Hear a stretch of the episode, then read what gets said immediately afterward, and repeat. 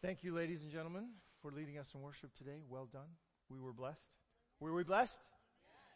Yes. Amen. I'm thinking about taking a risk this morning. Thanks, Bob. Well, that was already happening. Yeah, you might. If there's a visitor to our church sitting next to you, would you tell him he's wearing a tie and you should watch out? This is the first time watching us online, hang in.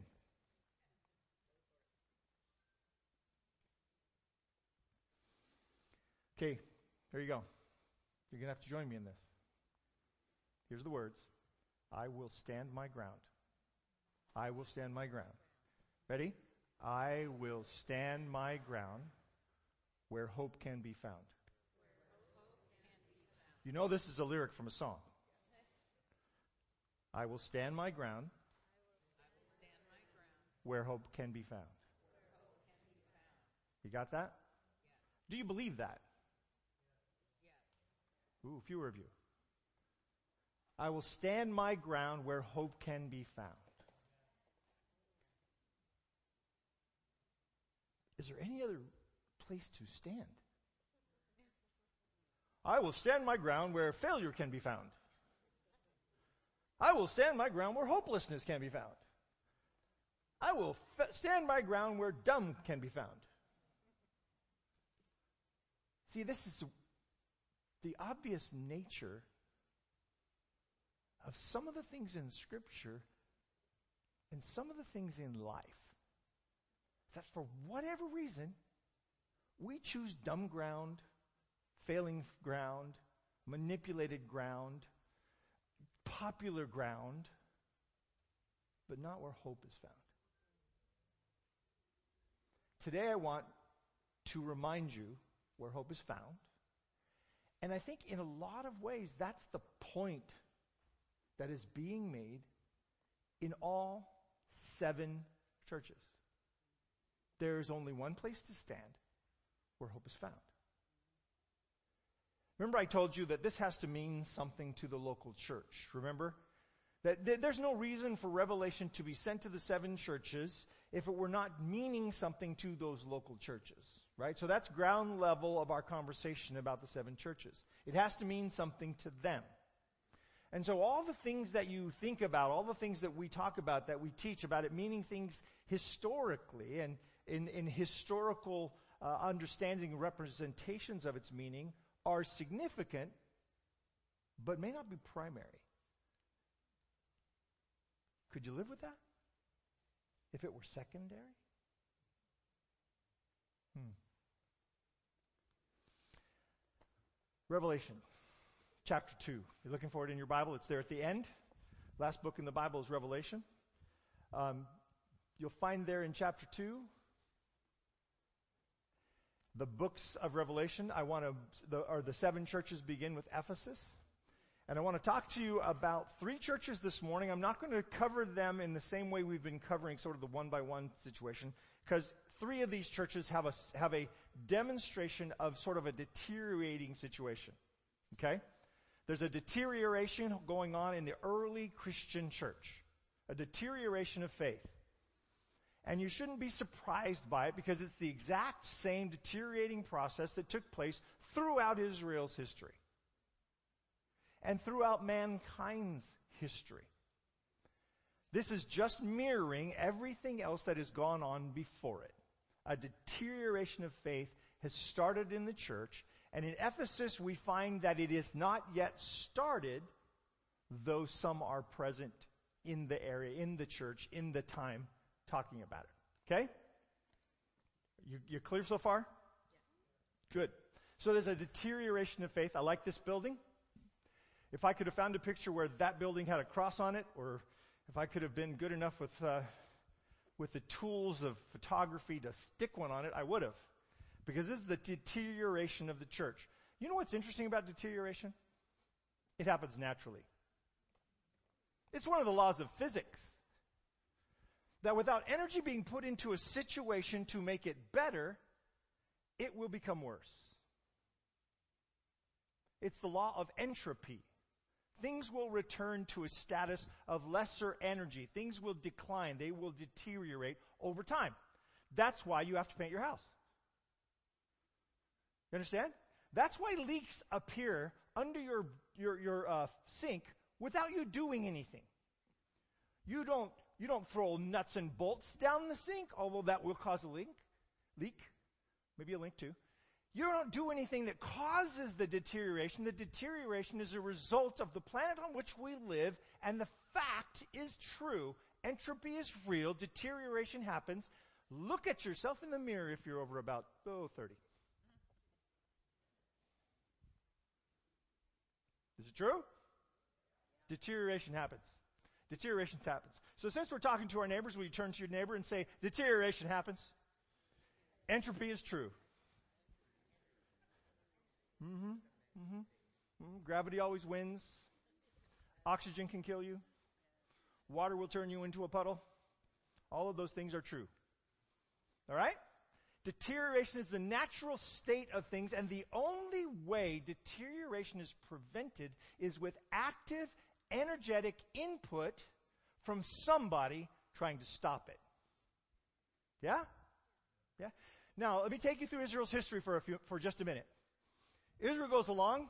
They leave. They, they get they get kept up. In, they are a bunch of slaves captured in Egypt. The family is there. It's grown immensely. But in this immense gathering, they are all slaves. They have no rights. They have no, no, no nothing but jobs and responsibilities. No blessings, no rights, nothing going their way except that in the back of their mind, in the history of their life, there is a story about God. What happens to change that? A guy comes in, puts forth a tremendous amount of energy in the power of God to get them out of Egypt, right? Do you, do you agree, those of you who know the story, that energy was put into the system in order to get them out of Egypt? Plagues fall on this country until the Egyptians are finally saying, just leave already. They go out across the deserts, they find their way out towards the promised land. They get into the promised land. They finally settle. And we're skipping a whole bunch of history. Read, your, read your, the first, oh, I don't know, 45 chapters or 45 uh, books of the Bible. You'll get the picture. They get in. They establish judges. Everything looks really good. Joshua's keeping them all driving along and doing well. And then during the period of the judges, do you know what happens during Israel's history of the judges? Don't read Judges with your children. It's, it's at least PG 13. So going along, Moses and Joshua, and they descend and deteriorate away from God. And then somebody comes along, helps get them back toward God, calls, their, calls them to champion God's will, and they go back to serving God. And then they do that for a little while, and then they descend into a deteriorated mode where their faith begins to struggle. And this is the situation in Israel all through the judges. And then they get kings. Things should be better. There are kings but they're not. First king is taller than all the rest. He looks like the man for the job, but he hardly gets started when he starts to decline in his relationship with God and his faith in God. And Israel goes into this track where their king is not following God and Israel starts to struggle to follow God. And then they get a new king. And he's awesome and his name is David and his, his children are going to stand on the throne forever. And it's all this wonderful stuff and God's promises and amazing stuff. And then what does he do? He gets himself into immorality. The ultimate description of immorality, murder, complete denial of someone else's value. And he starts to descend. And Israel starts to struggle. Now he sits in this simmering mode for a long time, but his sons rebel against him. He has to fight a war against one of his sons. So much horrible stuff happens after this. But he has another son and they get a new king and he's awesome and he asks for wisdom instead of money and the destruction of his enemies. And God says, you're awesome. I like you. Yes, I'll give you anything you want, everything you want. And you know what happens to him? Oh, it all starts with a woman from Egypt. He marries a woman who's the daughter of the king of the king of Egypt, and instead of trying to lead her to his father, he builds her an idolatrous temple so that she can worship her own God. And that begins the decline of his own relationship with God into idolatry and immorality. And by the time we get to the end of Solomon's life, we get this book of his regrets called Ecclesiastes. His reflections and his regrets. And if you, if without telling you the next thousand years, it does this. It's just up and down, and up and down, and up and down. And when someone puts energy and effort into the restoration of the relationship of the nation with God, it goes better. And then it deteriorates over time because without the input of effort, it always deteriorates. Is that fair? Is it fair for you? And we've been talking about them and there, but if we talked about you and here, is it still true? Would you buy this as a description of your own walk with God? If you are new here, if you have not developed yet a walk with God, I am telling you right now, it is the most glorious thing you can experience. But it is going to take some effort. It is going to call you to be things and do things that you didn't know that you could do or wanted to do. Always. Every single time. And you will come to the edge of the call of God in your life over and over again, and you will decide at those moments do I want to step into what God is asking me to step into, or do I want to stay where I feel comfortable? Do I want to step into what God is, God is calling me into, which I'm not really comfortable with, or do I want to stay where I am comfortable? I know, uh, I, I, no, no, no is not the right word. I have a, uh, a podcast relationship with someone. Do you feel like you know those people sometimes? I heard recently say, I'm trying to do something uncomfortable every day. I try to do things uncomfortable never. The whole point of uncomfortable is to describe what happens when you're not feeling good about the situation. But he said, I'm trying to do something uncomfortable every day. Are you in for that? Hmm. All right, let me make you more uncomfortable. Revelation chapter 2. The story of Ephesus, the book of, uh, the book, the, the, the letters to the seven churches start with Ephesus.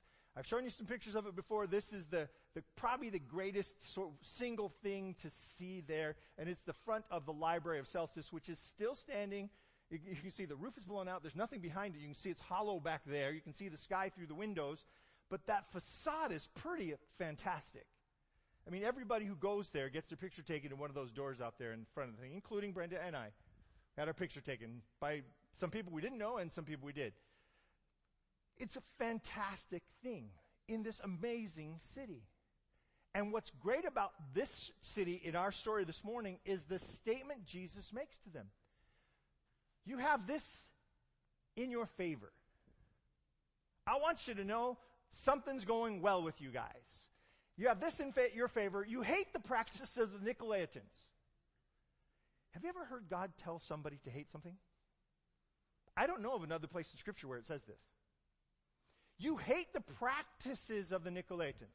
Do they hate the Nicolaitans? Can you see the distinction and would you make that distinction? They hate the practices of the Nicolaitans, which I also hate. I don't like this phrase. I actually went through the Bible to find all the places where the word hate was used. It's a couple hundred times. And to see how many times God said that he hated something or someone. There's a quote where the people of Israel are saying to God, You hate this. But what I have discovered is there are only 11 times when it's attributed to God. Hatred is attributed to God. And every time, other than that one, which you can decide whether you think it's God or not, other than that one, it's always about something, not someone. You got that? I hate the practices of the Nicolaitans. I hate your offering because your hands are covered in the blood of your fellow man. I hate and detest your offerings because you are rotten, mean, and nasty. It's close, close parallel quote. Over and over and over again, it's something like that. And I want you to get the distinction there.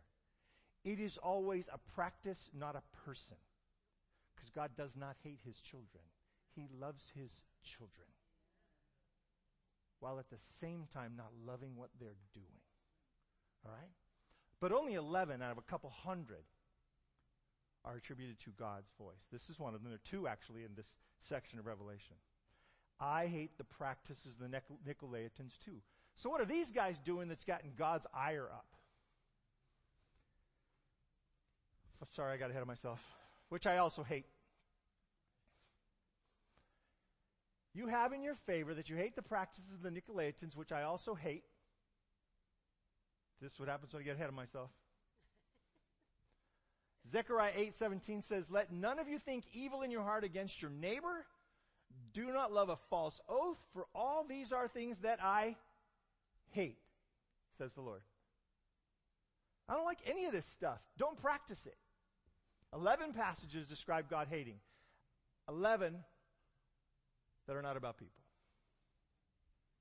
See, I have to pay attention to what's up there, or I will just wander off on my own.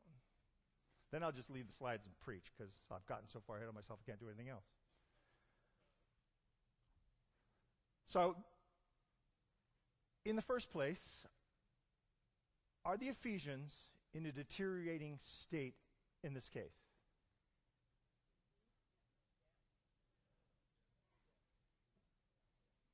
Not yet. No, they're not. They hate the, the behaviors of the Nicolaitans, and God says, I also hate those. So they're on whose side? God's side. They are resisting something that God would also be resisting. Got it? Okay, we, we don't like the word hate. But it's a, it's a very strong word, but let's, let's go into why. So before we do, I want to go to Pergamum, because this is, this second church is going to come up this is the second church that comes up with this same problem, the Nicolaitan problem. Okay? This is a great artist rendition from a long time ago in the 1860s of Pergamum. To get up here, so this is up on top of a hill, it's about a thousand foot in elevation. To get up there, we had to take a cable car, a gondola, which, did that look really good to you? Was it looking a little rickety to you? I, we start, we go up to this gondola, and we're used to, you know, the sort of uh, ski lifts model, modern gondola look. And we got up to this gondola. It looked like it could use a little maintenance, as my wife said. Because things deteriorate unless someone puts energy into maintaining them, right? And so this gondola has, had been going down the entropy road for a few years. Now we all went up, we all came down, so that they had apparently been maintaining the cable, which was the only part that really mattered. Rust and dirt and stuff like that weren't so big a deal. There were no holes in it. You couldn't look through the floor and see the ground. That was good. I probably wouldn't have gotten on. And number two, the cable seemed to be well maintained. So you had to go up on a gondola to get there. But this is an artist's renditions of what it would have looked like in the first century. I want you to look at a couple of things. Right here in the front, that's the Temple of Zeus. I'll show you that front because they, the, with some, uh, well, never mind. It's in the Berlin Museum. That's the Temple of Zeus. Up here, this one up here, is Diana, the temple for the for the uh, god of fertility. Up on top, she has a couple names. One of them is Athena, Diana, and I think there's one more. So that one's up on top, up there. You can't see it. Down here is a uh, big theater down behind that rock there. And this is just lots of other things that are going on on there. This is the library, which apparently had 200,000 books in it, which is second only to Alexandria in Egypt. Pretty outstanding. So this was a, this was a health center. Below this, we went to a medical facility um, that was would draw people from all over the world. One of the greatest doctors of the history of that time lived in this city. And this city is the capital of Roman Asia. So when this letter goes to them, this is the capital city of Asia, as the Romans see it. Okay? So you got the picture of that? See it? Okay, hang on to that picture for a minute. This is what's left of the temple of Zeus on top of the hill. So there used to be a lot more of this temple here, but it's in that square where the tree's growing up in the middle of where, basically where the altar would be, that, that's the tree. Okay?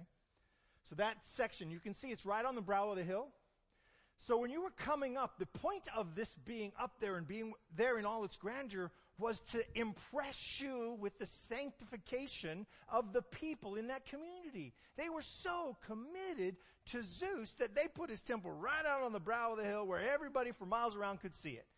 You were supposed to be amazed. This is where it, where it is today. And one of the one of the Revelation tours that we we did, we started in Berlin, and one of the things we did in Berlin was go to the Berlin Museum.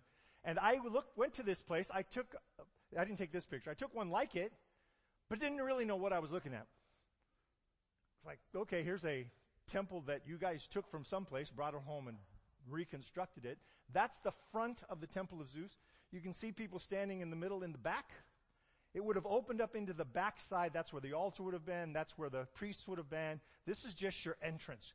Where you come up, you walk up the steps to help you understand how solemn this is. And you're closer to the heavens and you're closer to the gods. And so look at all how cool it is where you are. And when you're standing down below, it would just tower above you. That's the point. You know what's happened to that over the last 2,000 years? Deterioration. You know how it got to this point? The Germans who grabbed all this stuff while they were, while they were digging there, took it home and rebuilt it. And they put it inside a building because you can control deterioration inside the building better than outside. This same museum has the entrance to the to Babylon. If you're ever in Berlin, do this. If you're ever in Berlin, if you have a stopover in Berlin, you're going to do one thing on the three hours you have to wait. Do that. It's worth your time. This is a model of the city. So you've seen a drawing of the city. This is a model of the city. There's that temple to Zeus. There's the temple to Athena. There's that theater I was telling you about. Pretty cool city. You look at it. Would have been impressive to come up to. You can see why it would be a central city, an important city. It also, because it's up on top of this hill, is a difficult city for someone to take. It was a difficult city to fight against. It usually had to surrender in order for it to be conquered. And it was gone through several hands over time. So you with me so far? Ephesus, you're doing pretty good. We like what you're doing. Pergamum, the next church. I have a few things against you. Note that's a few things, it's not everything. Because you have there those who hold the doctrine of Balaam, who taught Balak to put a stumbling block before the children of who? Okay. How many of you know the story of the donkey that talked to a man? You ever heard of the story of a donkey talking to a person? Okay. Really? How many of you just don't want to raise your hand? Some raised their hand on that vote. Interesting. That story's in this story. A prophet is hired from another country, brought to, brought to um, where Israel is camped. Israel's camped on the Jordan, about to go into the promised land, that time of the Exodus before they go into the promised land. As they're camped on the Jordan, about to go into the promised land, this guy is hired to curse them. He fails at it three times miserably. In fact, he prophesies the coming of the Messiah. And he prophesies how great Israel is going to be. All of that while trying to be hired, and he fails. So on his way out, sort of his last act, he says, you want to, you want to cause these problem, these people a problem. I can't do it for you. But, if you celebrate a festival to your idols, and in these festivals there was food offered to these idols, which would then be shared in a kind of a barbecue setup, and then, I, I, by the way, the, the picnic in a couple of weeks, or next week, no food offered to idols, I promise. It's barbecue, you know. And number two, it was normal to avail yourself of prostitution as part of worship. And so they go down to the camp of the Israelites. They invite them to the, to the barbecue and the following festivities. You got enough information to figure out what happened? I really don't want to spell this out for your children, so you get it? Yes. Okay, thank you. As a result of that, Israel is left with a punishment from God by their choice, not by the curse of this hired prophet. You Got it? Deterioration of faith into idolatry and immorality. Got it? It's the same thing. It's like a precursor to all of the problems they're going to have all through their history. Okay, stop here and say, Yay, Pharisees, for a minute?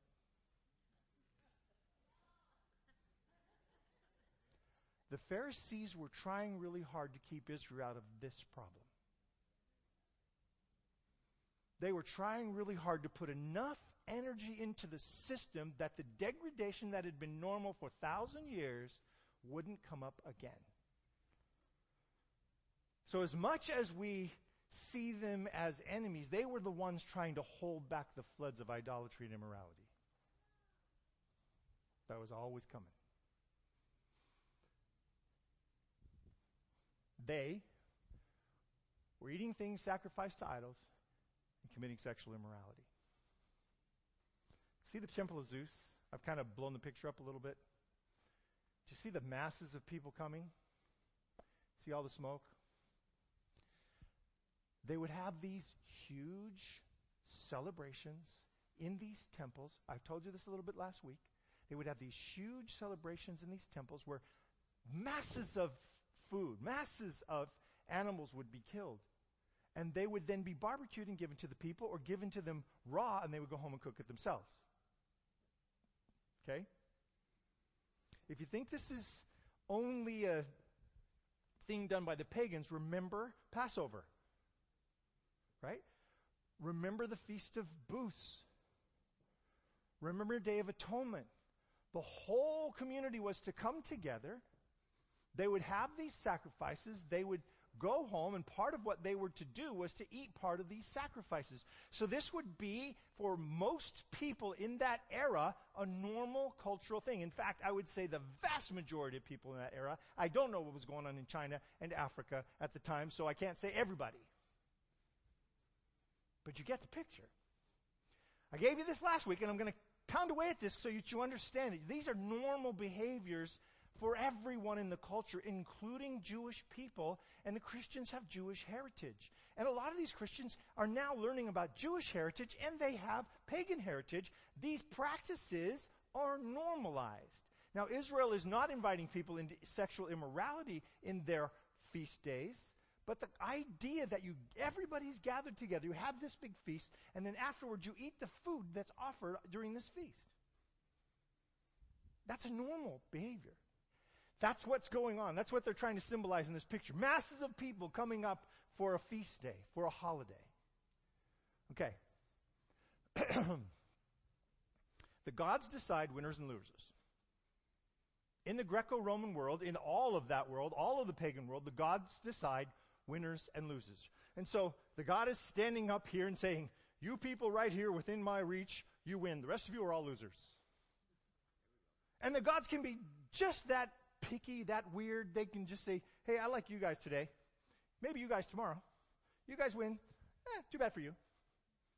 And the, the, the, the, understanding of these pagan gods is that they're not committed to anybody. They're just committed to whatever they want to do. And so a community would come together and try to buy the favor of whatever pagan god they were particularly worshiping. And Zeus is like top of the, the, the rungs. He's the man or the God, little g. And so they would all come together. They would have this big sacrifice, which everyone in the city, everyone in the community had to participate in because the God is going to decide winners and losers. If you don't participate, it's going to cause a problem for our community. The success and the, the prosperity of the community depends on your participation. So what happens when you don't participate? We all suffer. Thanks a lot. So think about it this way. The Christians are deciding not to participate. The Jews are deciding not to participate. They won't eat the meat offered to idols. They won't participate in the, immorality. And so what happens? An earthquake happens. And you know who gets blamed for the earthquake? The non-participant folk.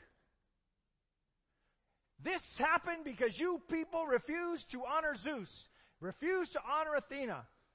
The crops fail. It rains at the wrong time. It snows during the spring. Something happens and determines that there won't be prosperity in the community. Who gets blamed? The non-participants. Got it? So in the, in the, the church at Pergamum, he says, you have some who are practicing these things. Some have slipped into the cultural norms and started practicing them. So in Ephesus, nobody. In Pergamum, you have some who have started to drop into this pattern. They've started to slip into idolatry and immorality. They've started to slip right back into the pattern that killed Israel over and over and over again and caused Israel after the Babylonian uh, captivity. Sometimes I wonder if I throw too much history at you in half an hour. Caused Israel after the Babylonian captivity to never be independent again, unless you consider a short period during the Greeks which is negligible to me.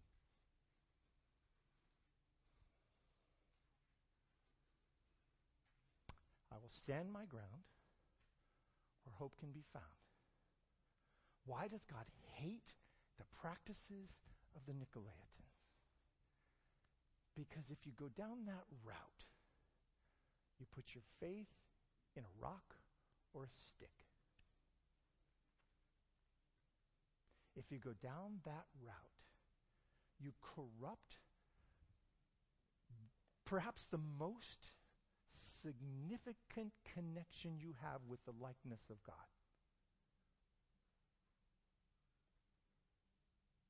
Procreation. The Creator gave humans the right and the ability to participate in procreation. He gave women the honor, you can decide whether it was an honor, ladies, of being the vessel of procreation. And to be immoral in your practices, separating from the morality of that. There's a lot of immoral things in the world. There are a lot of things that are non moral. But when we say the word, we point it right at this event, at procreation and the disruption of the gift God gave to mankind to be fruitful, multiply, and fill the earth. Idolatry, you put your hopes in a stick or a rock. Immorality, you attack the central picture of what God intended to bless you with. I wore the suit. I wore the tie. I warned you.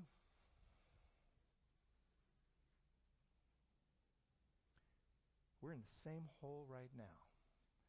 But I don't want to get too far ahead of myself. This is what's left of Thyatira, the third of these three t- churches.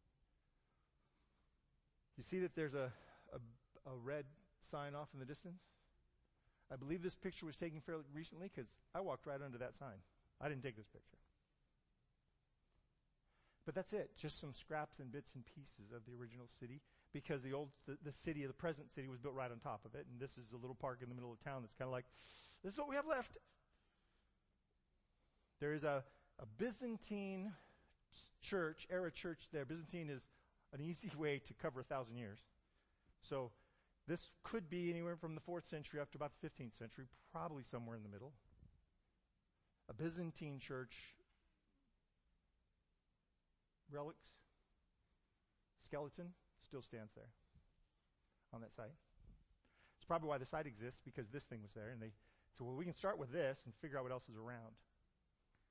This is the church of Thyatira. Do you remember what, what John says to them? What Jesus says to them?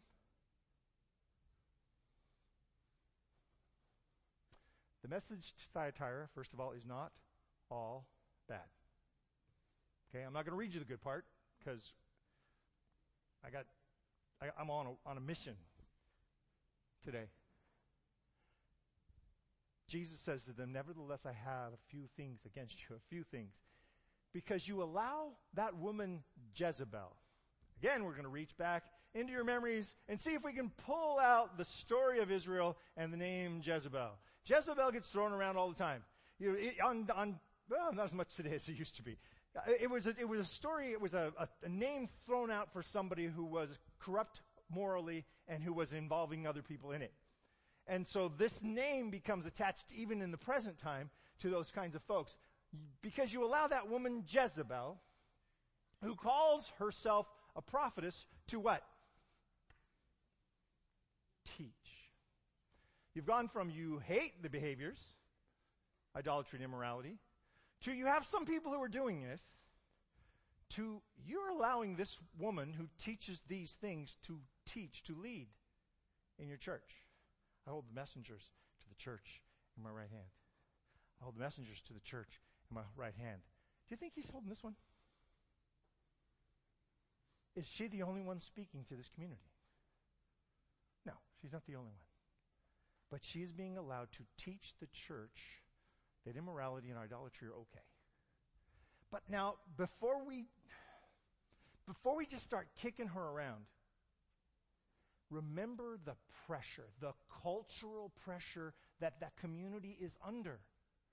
Remember that if the gods are going to be pleased, we all have to participate. And if something bad happens in your town, you're going to be blamed. Now imagine how you would teach this. You and I both know that the gods are rocks and sticks. They're nothing at all. So don't sweat eating the meat at the festival. Because it was just offered to a rock or a stick, which means nothing. Now you could pick up some Pauline support for this. And as far as the whole getting involved with the temple and with the stuff that's going on inside the temple, you know, you gotta go in. You got to at least go in. Ladies, gentlemen, I know this is hard. You got to at least go in. What happens behind the wall there is your business. Can you feel it? Could you see yourself saying, This is what we have to do to survive? This is what we have to do to remain in this community. And so here's a teacher in the church who's leading them astray. Now, I'm not supporting her, but I want us to understand her. Because we go down the same road all the time. We walk down the road of, well, I don't actually believe that. But because people are expecting this of me, my colleagues, my friends, my boss, just to slide into this. I, I'm not really in favor of it, and I'm going to ask Jesus forgiveness when I walk out the door, but I'm going to just go this way. The culture is putting a lot of pressure on me, you understand?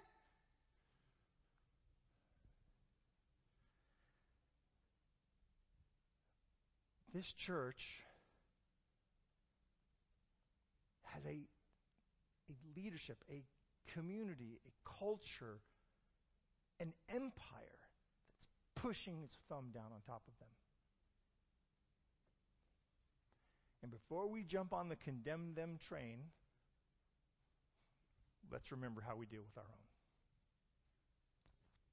That's why I wanted to talk about this. She is teaching servants, she's seducing my servants to commit sexual immorality and things sacrificed to idols.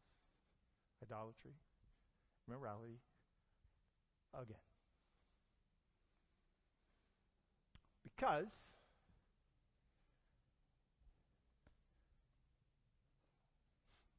there's so much more to say. I'm going to stop slides. Because I still have to look up there at the clock and it says I only have five minutes left. Here's the deal.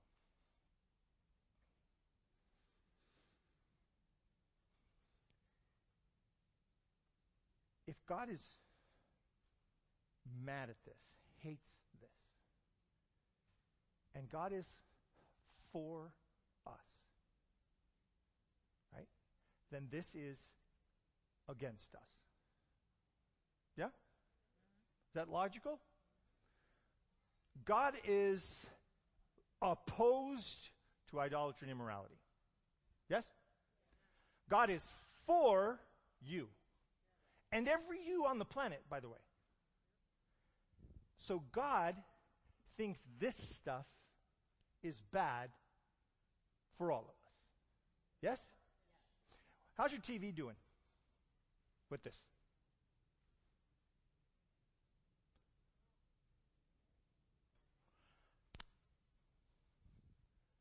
Immorality showing up at your house? Isn't it really hard to find something to watch on your TV that isn't throwing immorality in your face?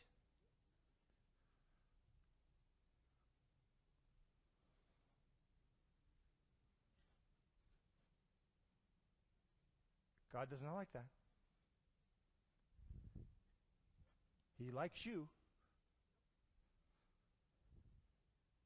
That must be bad for you. Yeah?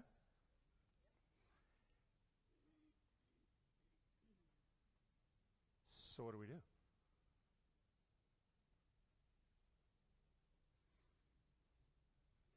I want to talk about the idolatry thing a minute. I think our culture is solidly idolatrous of information. We are solidly idolatrous of information. We're out there all the time gathering it, gathering it, gathering it, gathering it. Ah, it's it's. Oh, scientist said this. Oh, the historian said this. Oh, blah, blah, blah, Doctor What's His Face said that. And we take it all in. And we bow down before it and say, I will change my lifestyle to fit into what this guy said.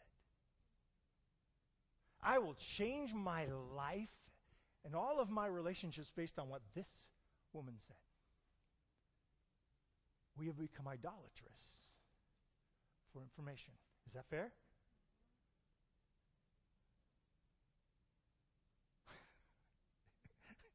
you don't like this one as well. you were okay hating on immorality, but this gets really right in my wheelhouse. I love information. I love information. But do I bow down to it? I will stand my ground where hope can be found. When Jesus appears to these churches, he comes with the two edged sword in his mouth, which is a weird place to put a sword. It's an image I've never been able to really get my head around.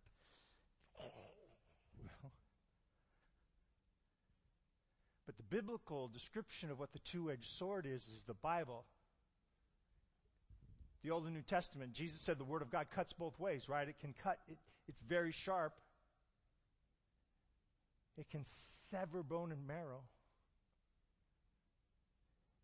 He comes saying, Here's your answer, folks. You want to sort out what you should and shouldn't be engaged with? Scripture. And when John is writing this, Scripture is the Old Testament. They've begun to talk about the teachings of the other people and began to collect people's letters. Paul's letters are certainly being collected by the end of the century, which is where this sits. But he is telling us the Word of God will help you sort out the problem. I love information. How should I weigh the information against scripture? Do I weigh the scripture, weigh the scripture against the information? Hmm. Hmm. I can't be ignorant of the things that are influenced there. Right? I just went, those two people, this person and I, we just went and spent two weeks wandering around Turkey and Greece gathering information about the text and about the people who lived there and the way they lived and the, the kinds of places they lived in. And I've been sharing some of that information with you. I have been informing you for about the last 30 minutes. Should you weigh what I have to say against the scripture? Yeah, it'd be a good idea. I know me and a lot of people like me. So when your favorite pundit your favorite scholar, your favorite scientist, your favorite this or that, bloviates about their latest opinion, let me ask you a question. Have you been reading the scripture enough to recognize the foolishness in pieces of it? Because if we're not there, we're open targets for the idolatry of information that we love in this culture. There are a lot of other things I could talk about that are idolatry.